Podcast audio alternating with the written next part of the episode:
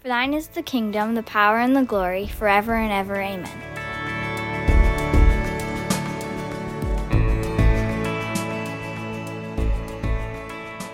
Edward Kimball was kind of just a simple everyday guy who in 1858 taught Sunday school.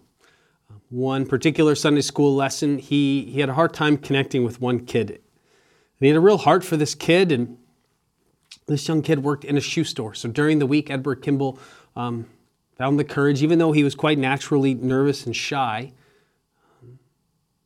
he found the courage to go and visit the kid at the shoe store in an attempt to try and lead this young kid to faith, try and lead him to Christ. And, as he walked away from the conversation at the shoe store that day, um, Edward Kimball actually felt unsuccessful and kind of, I'm sure, embarrassed, wondering what the point of that was. Maybe with his tail between his legs, going back to work. But that encounter left a lasting impression on the young boy whose name was Dwight Moody. Dwight Moody um, came to faith really um, through, through the love and the care of Edward Kimball there in that shoe store. And Dwight Moody went on to become um, one of the most popular and most powerful evangelists um, in his day. And he went on to found a, a, Bible Institute. And it was through Dwight Moody's evangelism that a man named Wilbur Chapman came to faith. And Wilbur Chapman himself uh, became an effective evangelist. And Wilbur Chapman brought on uh, a young disciple, someone to, to apprentice under him, uh, a young baseball player named Billy Sunday. Uh, Billy Sunday became a world renowned preacher. I, I, really like Billy Sunday. He was fiery, uh, emotional, and very expressive running around the stage. It was through Billy Sunday's ministry that um, a guy named Mordecai Ham came to faith. Mordecai Ham became an evangelist and uh, it was at a Mordecai Ham rally where he led Billy Graham to faith. Young Billy Graham became probably one of the most effective evangelists the world has ever seen. As Billy Graham began to step away from uh, the spotlight, his son Franklin Graham took up the torch. And it was at a Franklin Graham crusade in the early 90s that I think I mean, it's, it's where I encountered Jesus really for the first time at a Franklin Graham crusade. And so, in some ways, I see um, my faith being part of, of a seed that was planted in 1858 in that shoe store by Edward Kimball. And perhaps for you, as we've been doing these dailies, as I've been talking to a camera for two years, simply trying to share the gospel, share the truth of the Bible Perhaps it's a continuation in your life of the seed that was planted all that so long ago. Um, as we as we wrap up um, my last daily, which seems crazy to say, like 300 later, um, I want to look at a parable, a couple of parables in Mark chapter 4. Mark chapter 4, starting in verse 26. And he said, The kingdom of God is as if a man should scatter seed on the ground. He sleeps and rises night and day, and the seed sprouts and grows, he knows not how. The earth produces by itself first the blade, then the ear, then the full grain in the ear. But when the grain is ripe, at once he puts in the sickle because the harvest has come. The farmer sows the seed, and he does what he can to facilitate growth. That's the farmer's job to make sure the soil is good, to make sure there's enough water, nutrients, and shade and sunlight. But then at the end of the day, he sleeps.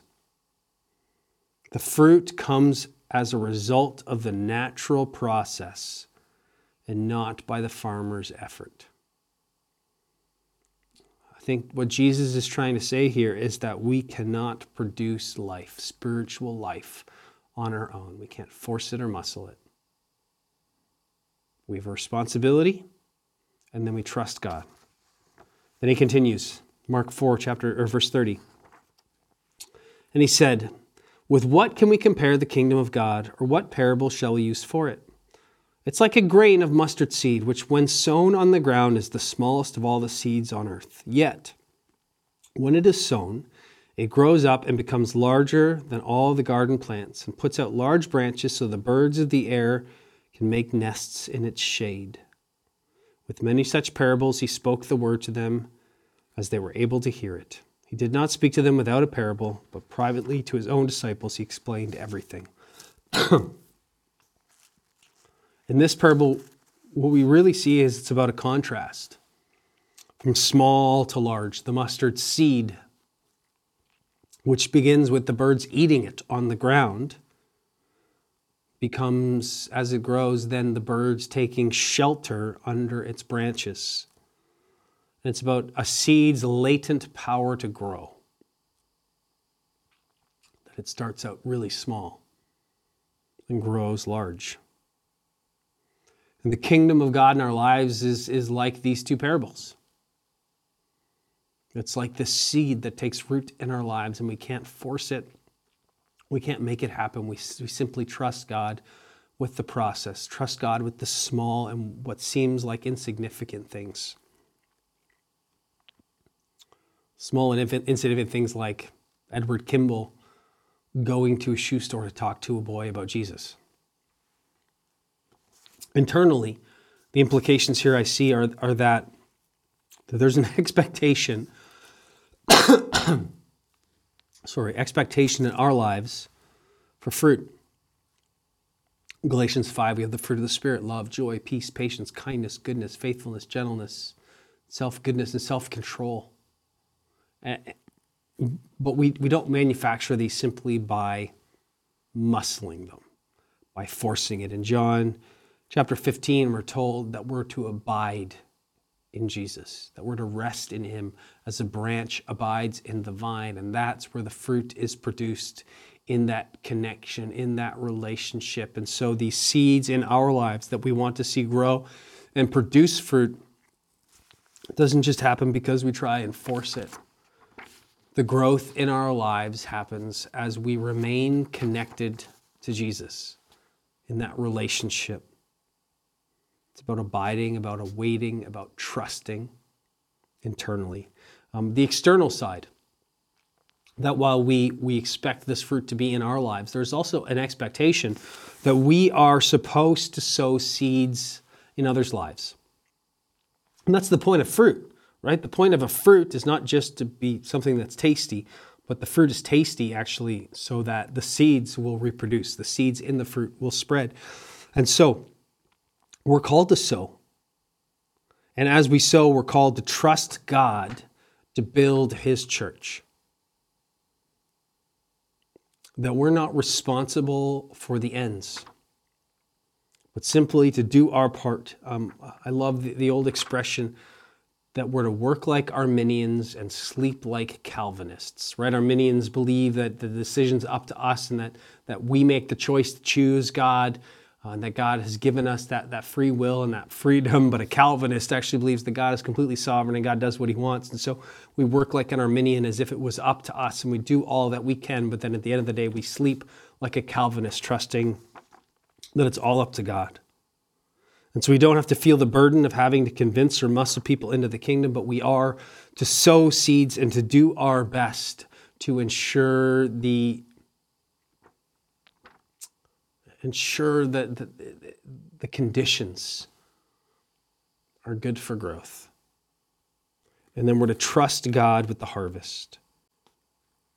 And so, what simple act of love or kindness could you do this week to sow a seed? Not needing it to instantly turn into this giant tree, but to simply sow a seed knowing that it's just a seed. And allowing God to do what only God can do. The kingdom of God started out with 11 guys. And yet today, a third of the world proclaims that Jesus is God. These small seeds that have grown. And so we don't trust what we see in the moment. Again, we go back to Edward Kimball walking out of that shoe store, probably feeling defeated. We don't trust what we see. We trust the God who calls us we trust the promises of Jesus. We don't lose heart. Jesus says, in this world, we will have trouble. Take heart because he has overcome the world. We plant the seeds and we trust him for the growth. And so it's been, um, it has truly been my pleasure over the last year and a half, two years, uh, to join you wherever you listen or watch these. And, and before each one, I pray for you. I pray every week as we roll into these that, that, that these would make an impact in your life. That as we simply seek to understand the word, as we simply seek to come in and allow the Spirit to, to illuminate the text and what it means for our lives as we seek to follow Jesus. It's all we've, we've been trying to do. My prayer in, for your life is that the Bible would make an impact in your days. The relevance of, of this text to our everyday life and our families, our mental health, our jobs, our bank accounts, our marriages that we would be saturated in the word and that these seeds would, would grow and make a difference in our lives. And so um, I've been really encouraged for the last few weeks to get lots of messages of surprising messages and conversations about the impact that me simply talking to this camera week after week um, has made in lives. The simple act of trying to sow seeds using the opportunity and the gifts that God has given me. And that's all it is. And it's the same call for each of us. For you to take the opportunities that God has given you and the gifts that God has given you and to simply sow seeds, to do your best, and then to trust Him with the results. So I, am I'm, I'm so thankful that these have made an impact in our valley and in lives. And I continue to trust the God who began a good work in you, in you, will see it through to completion, to the day of glory. It's been um, an honor uh, that you would take the time out uh, of your day to simply sit in the Bible with me each day. And I will pray that these seeds will continue to bear fruit in your life for your good and for His glory. Trust Him with all things. Simply sow the seeds. Let's pray. Jesus, we thank you for uh, this medium and this opportunity that we have to sit together even though we're apart in the Word. We thank you for uh, Spirit. We thank you for your work and that you continue um, to work within the text, to illuminate it in our lives, to use it as a, as a sword, sometimes to cut, and also to heal. Thank you. You continue to do that work in our lives. God, help us to remain committed to being in the Word each day allowing it to mold us and shape us as we encounter you in the text. We thank you for the faithfulness of Edward Kimball. I pray that we would, we would find those opportunities in our lives to simply do these small acts of kindness and of love as well, trusting you with the end result. We pray all this in your precious name. Amen. Well, thanks again. Have a great weekend. Bye.